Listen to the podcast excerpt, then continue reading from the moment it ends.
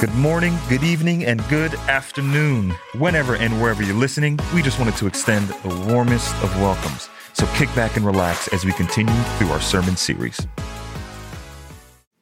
All right, Northgate, how are you guys doing today? All right, we're going to get into it right away. How many of you played hide and seek as a kid? All right, keep your hands up if you still play as an adult, maybe with your kids, your grandkids, or whatever, right?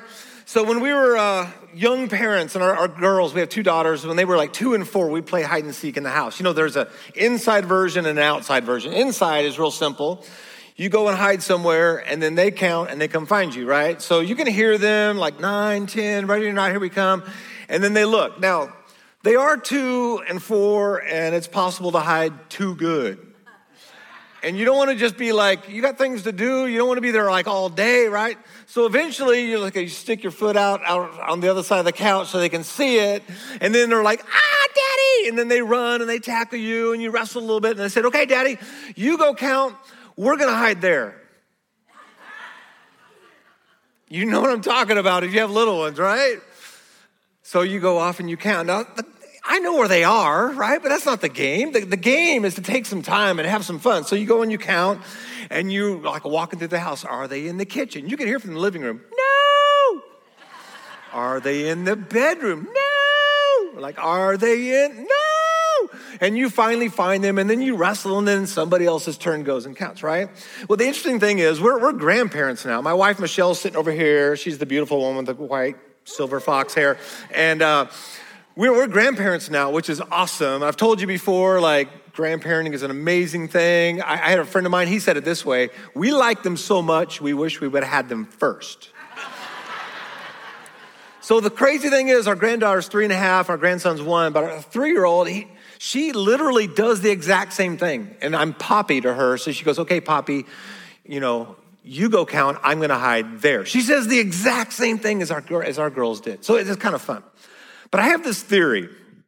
And my theory is that everyone, everyone wants to be found.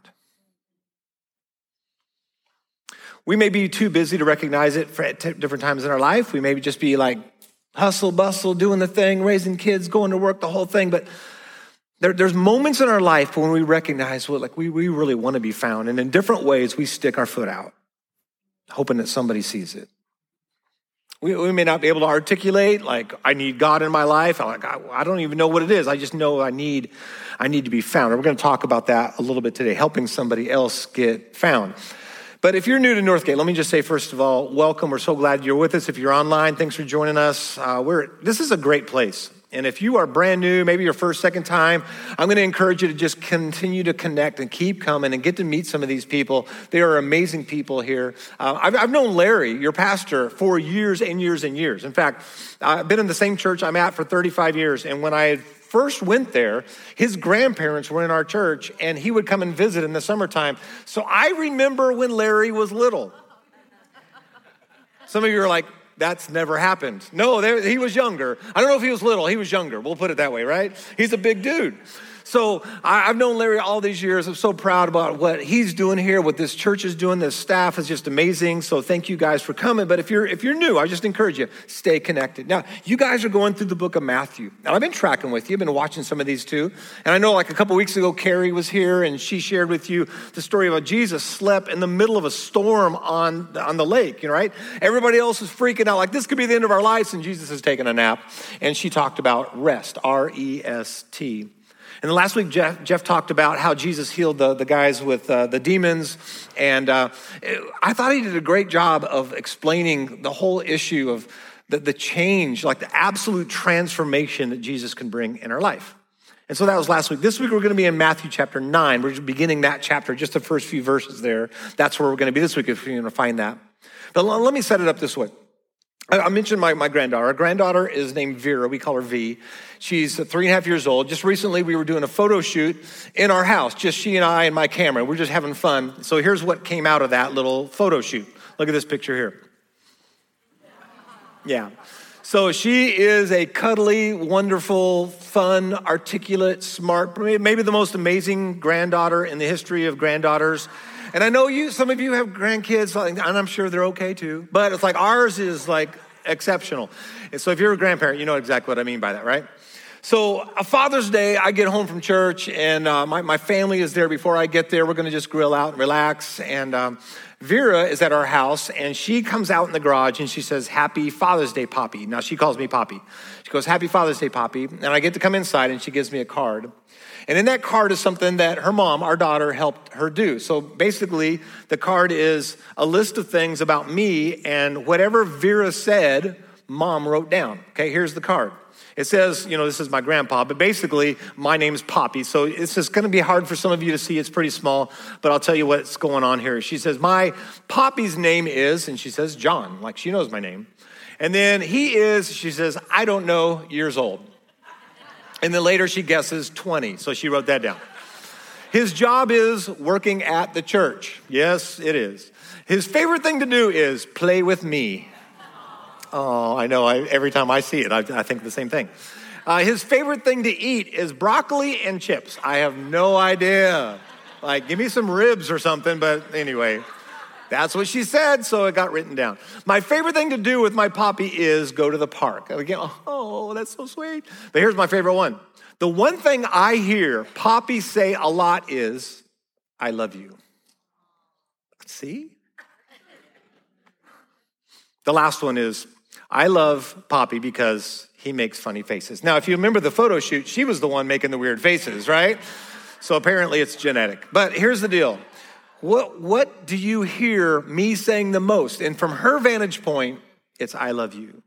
I'm, I'm not sure that's what I say the most, but that's what she remembers the most. And how cool is that?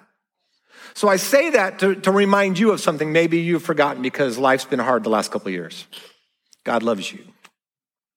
He said it 2,000 years ago on a cross, and he just keeps saying it every sunrise, I love you. Every sunset, I love you. Every day, in multiple ways, he says to you, I love you. And in Matthew chapter 9, we're going to look at four friends who, who seriously love their friend enough to get him to Jesus. So let's go there. Matthew chapter 9. Speaking of love, this is a great story. Matthew chapter 9, beginning in verse 1, says this Jesus stepped into a boat, crossed over, came to his own town. Some men brought to him a paralyzed man lying on a mat. Listen to this. When Jesus saw their faith, not the, not the paralyzed guy, but the friends. When Jesus saw their faith, he said to the man, Take heart, son, your sins are forgiven. At this, some of the teachers of the law said to themselves, This fellow is blaspheming. Knowing their thoughts, Jesus said, Why do you entertain evil thoughts in your hearts? Which is easier to say, Your sins are forgiven, or to say, Get up and walk? But I want you to know that the Son of Man, he's referring to himself, the Son of Man has authority on earth to forgive sins. So he said to the paralyzed man, Get up, take your mat, and go home. Then the man got up and went home. When the crowd saw this, they were filled with awe and they praised God who had given such authority to man. I, I just want to just stop there and, and know that this story is told in multiple accounts. In one of the accounts, we, we get this picture the guys carrying their friend, they know where Jesus is. He's back in his hometown. They carry the friend, and when they get there, the place is so packed, they can't get him in to see Jesus. So they get up on the roof and they tear a hole in the roof and they let their friend down right in front, like Jesus is teaching, and all of a sudden, what, what, what? Like here comes this guy. These guys, this is their motive, right? They believed if they could just get their friend in front of Jesus, his life would be changed forever. That, that's what's going on. These four friends loved and cared for their friend so much. If we can just get our friend to Jesus, everything's going to change. Now, we typically see the miracle, like he walked out of there and we're like, wow. But we, we, we sometimes quickly pass over the very thing that irritated most of the religious leaders. Did you catch that? He told, Jesus told the guy, your sins are forgiven. And they're like, well, you can't do that. Now understand, Sin is a big deal. Jesus didn't say, hey, your sin's not a big deal anymore. No, he said your sins are forgiven. And if you're wondering, like, if sin is even a big deal anymore, I mean, like, we've taken like cultural polls to determine what are sins now and what aren't. Uh, that doesn't matter. God said, no, it's still sin. But if you're wondering if it's a big deal, just look at the cross. That's how, that's how big of a deal sin is. Like there's a cross. But the reason the cross is there because Jesus wants to forgive us. He wants that relationship with us.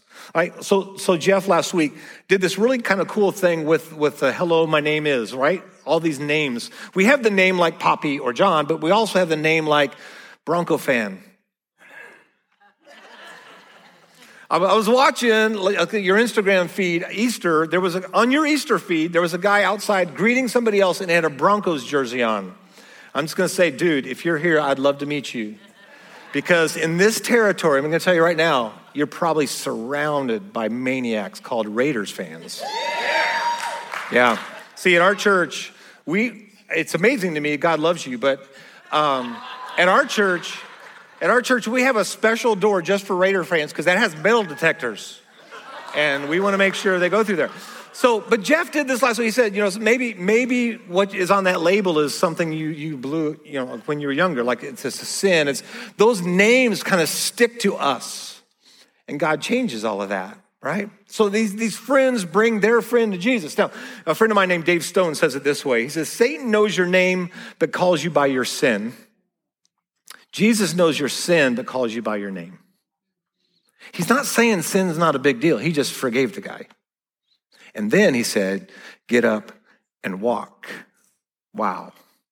So again, these guys believe that if they can just get their friend to Jesus, everything's going to change. And so what I want to do, while Jesus should be the focus of the story, I want us to look at the four friends and maybe learn something from them. Okay, can we do that today? Here's the first thing I want you to think about. Make a list and pray specifically. Make a list, and I'll explain the list, but let's just talk about pray specifically for a minute. I was um, 18 years old. And up until that point in my life, I had tons of hair. Some of you just noticed I don't have any. Um, when I was, I was a kid, they literally had to thin my hair in order to cut it. It was just so thick, bushy, it was everywhere. And I didn't realize how much I would miss it. But anyway, so I'm 18 and it starts going away. And that is tough on a young man. It was horrible. It was like crushing, like my hair is going away. And I had a friend, I was like in my young 20s, I'm still in college, and somebody asked me, they said, Do you ever pray for hair? I'm like, Yes. like on a regular basis, I pray for hair. And then it started growing on my back. so let me just say this be specific in prayer. That's why I wrote it that way. Be specific in prayer. Uh, there's a guy named um, uh, Leonard Sweet who wrote a book called Soul Tsunami. Listen to what he said. He said, The results of scientific research into the medical benefits of prayer are so overwhelming that physicians who do not integrate it into their treatments are liable to malpractice suits. But prayer is a big deal. It's a powerful deal. And I want us to be praying. So, so who's the list? Like make a list and pray for them, pray specifically. The list of the people who God has placed in our life who may be far from Him, but we're connected to them. Like we know that they're family, they're, they're coworkers, neighbors, friends. And so I want you to, to do this even now. Like if you get your phone out, go to the notes, just start a new note and just start writing names of people who come to mind people who don't know Jesus, people who desperately need that connection, people who are lost, and they may not even know they need to be found yet, but they need to be found. Like, start writing their names. You might come with two or three or five or 10 or whatever it is. Somebody after the first service today showed me the list on their phone, and it's pretty long. Said, These are people I pray for all the time. And I'm with you. Like, I have an alarm that goes off on my phone every day just reminds me to pray for the people on my list. So, so make the list of those people. There's 170 million non Christians in America today, which makes the United States of America the third largest mission field in the world.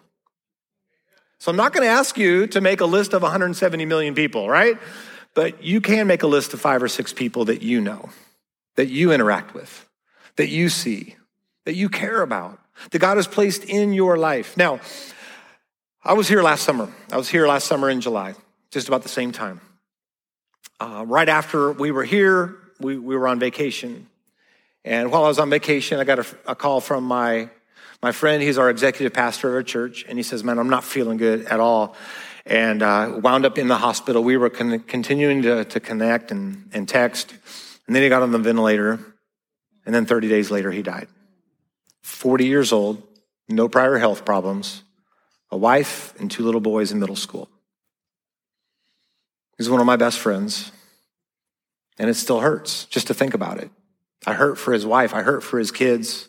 I hurt for me because I just miss him. But let me tell you something. I know where he is. I know where he is. And I have people on my list, on my phone, that if they were to die today, they would not be there. They don't have a relationship with Jesus. And that's not okay with me.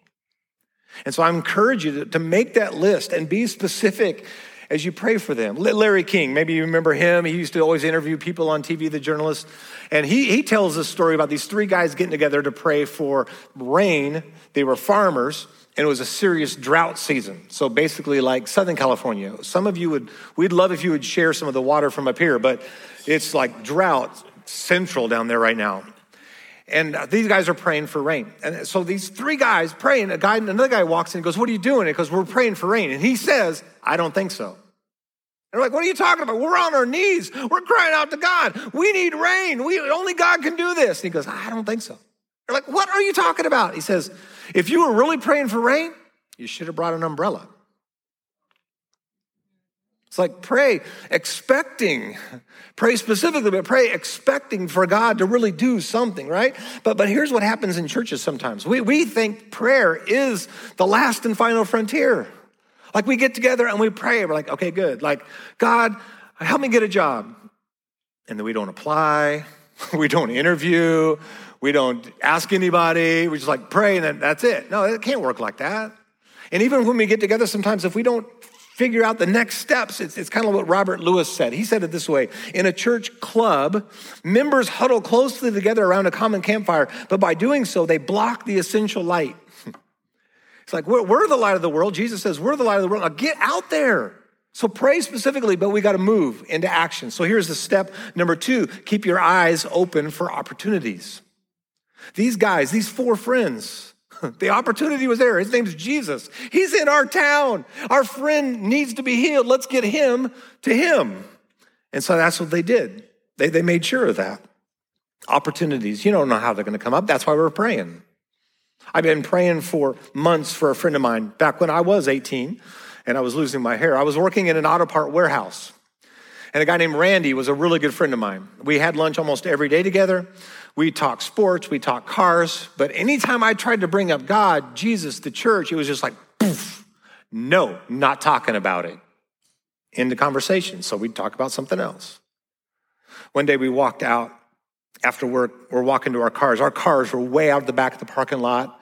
And that way customers could have the front, like people don't even know you're supposed to do that these days. Anyway, customers, customers get the front spot. If you work there, park out back, all right? So anyway, so we're walking out to our cars. He had a 55 two-door Chevy, pearl white, big tires, it was like great car, boom, boom. It just looked awesome. Next to it was my 73 Olds Cutlass Supreme that had been hit twice on the same side, once by my dad, once by my sister. So we had like kind of long driveway. They had both backed into my car at different times. And he says to me, we're walking out, he says to me, dude, your car looks like hell. and I was like, I've been praying for an opportunity. My antenna was up, and I said, Randy, how do you know what hell looks like? And he says, I know more than you think. I said, Oh, yeah?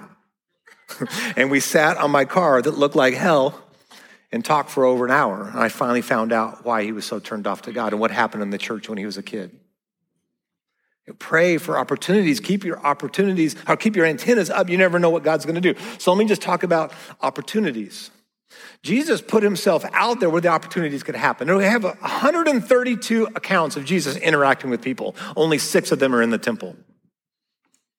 Jesus didn't wait till everybody came to the, he, he went to them and in the church, if we're going to really follow Jesus' example, yeah, we gather and we worship, and it's awesome. And you guys were great today in worship, but man, we got to go if we're going to be the church. We got people that we need to connect, and maybe the opportunity is going to be the most difficult time in their life.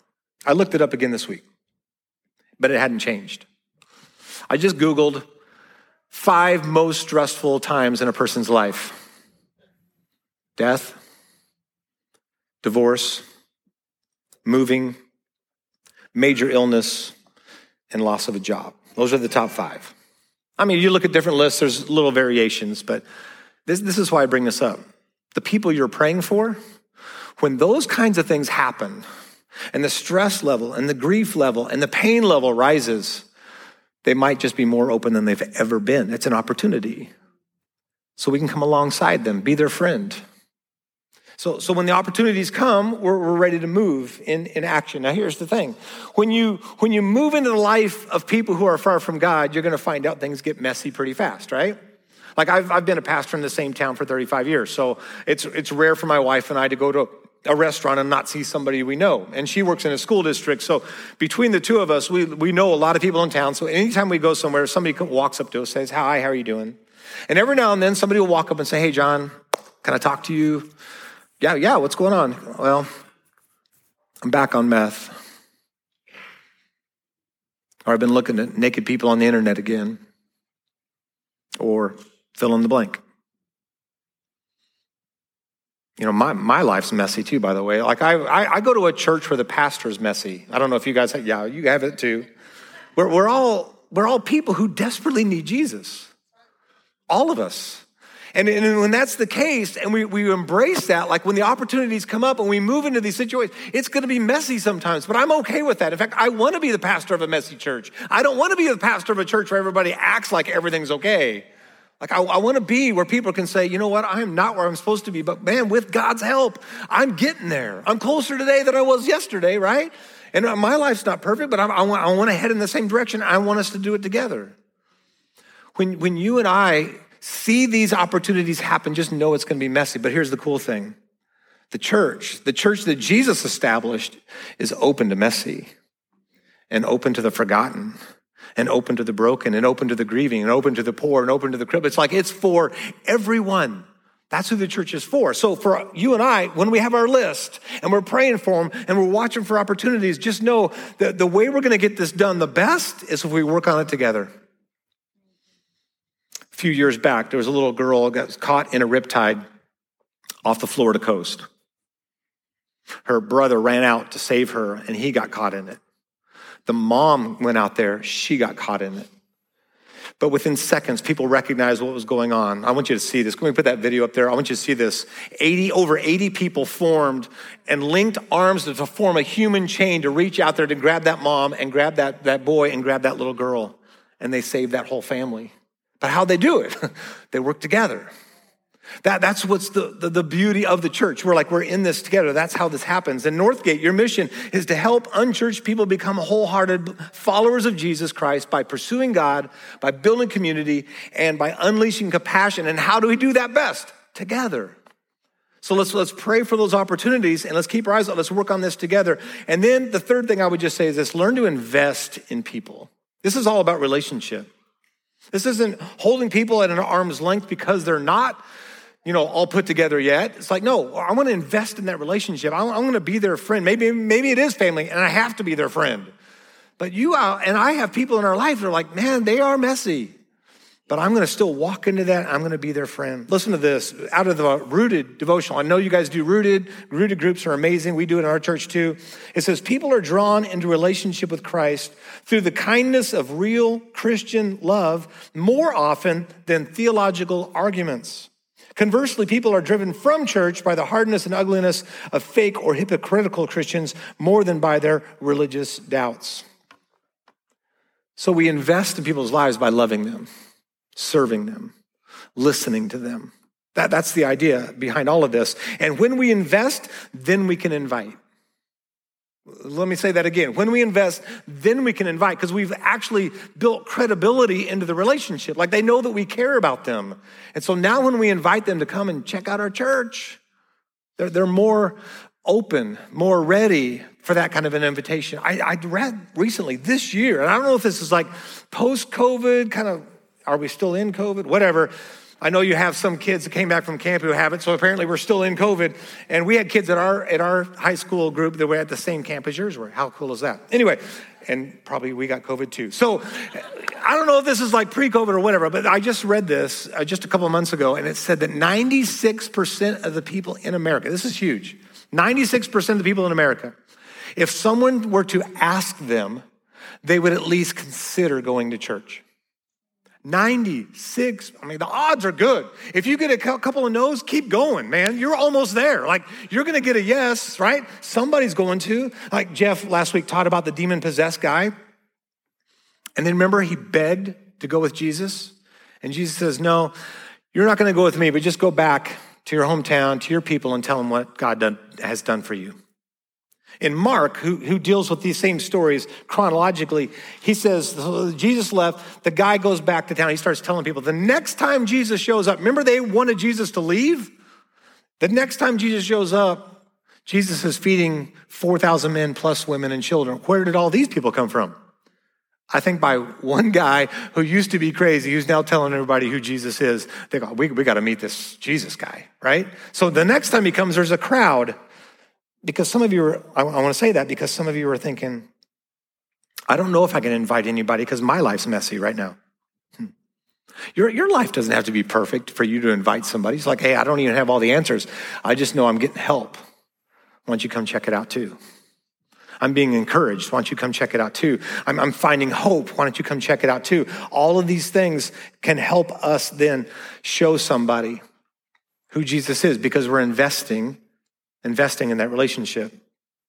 The way we say it at our church is this if heaven and hell are real, and we believe they are because Jesus said so, if heaven and hell are real, the most loving thing we could ever do for anybody is introduce them to Jesus.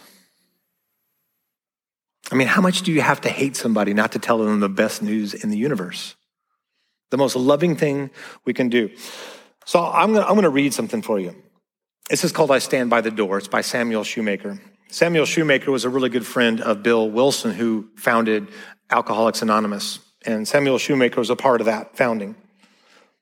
But he writes this, and I think it's a perspective maybe we need today. He says, I stand by the door.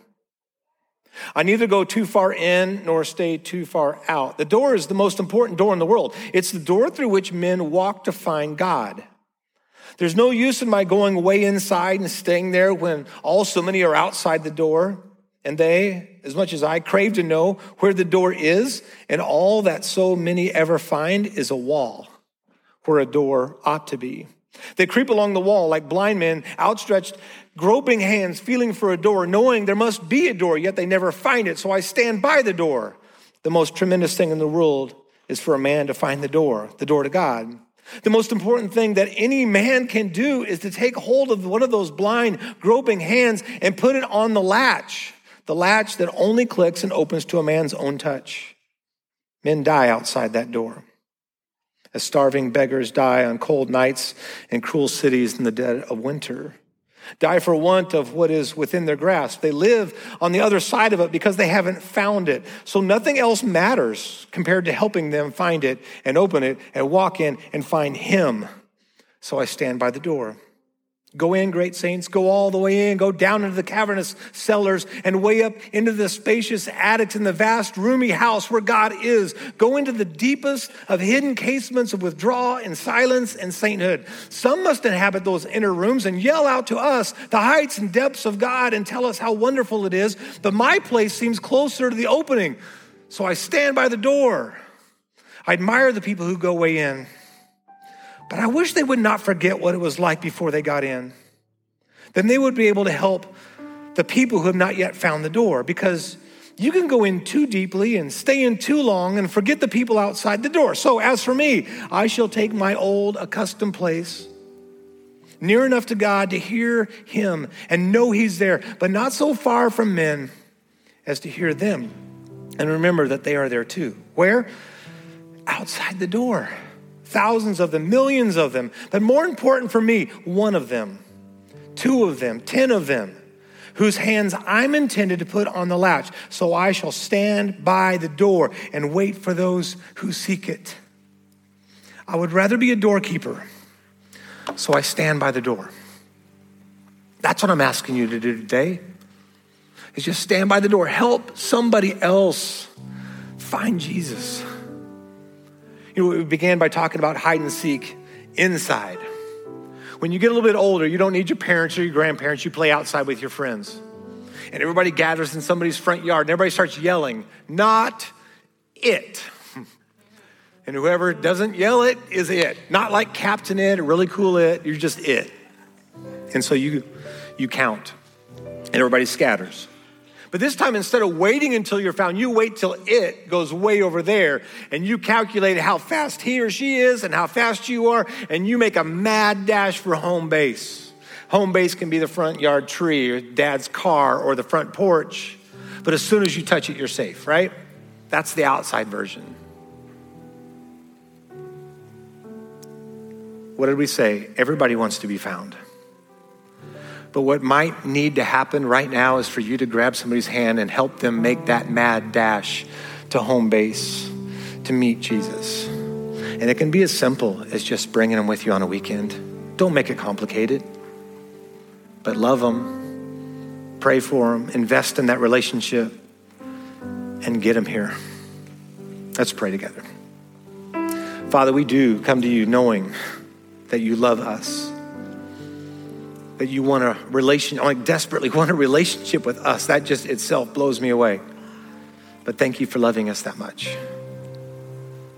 Thank you for coming to us, Jesus, for paying the price that our sin required so that we could even have this relationship. Thank you. And now, God,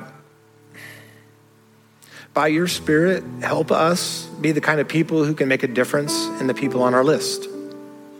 The people you've placed in our life, the people you put us here on purpose for. Maybe we work with them, maybe we live near them, maybe they're on our kids' team. Whatever the relationship is, God, they're, they're in our life for a reason, and we know. We know you. So help us help them find that door to find you. God, may you be honored by a church in Benicia is absolutely on fire for you. And the way they show that is because they love the people you've placed in their life. God, help them do it better and better and better each day, knowing that people are desperate for that, that introduction. It's in the name of Jesus I pray. Amen. Amen. Thank you guys for letting me be with you today. It's always an honor. It's a privilege. Let's stand together.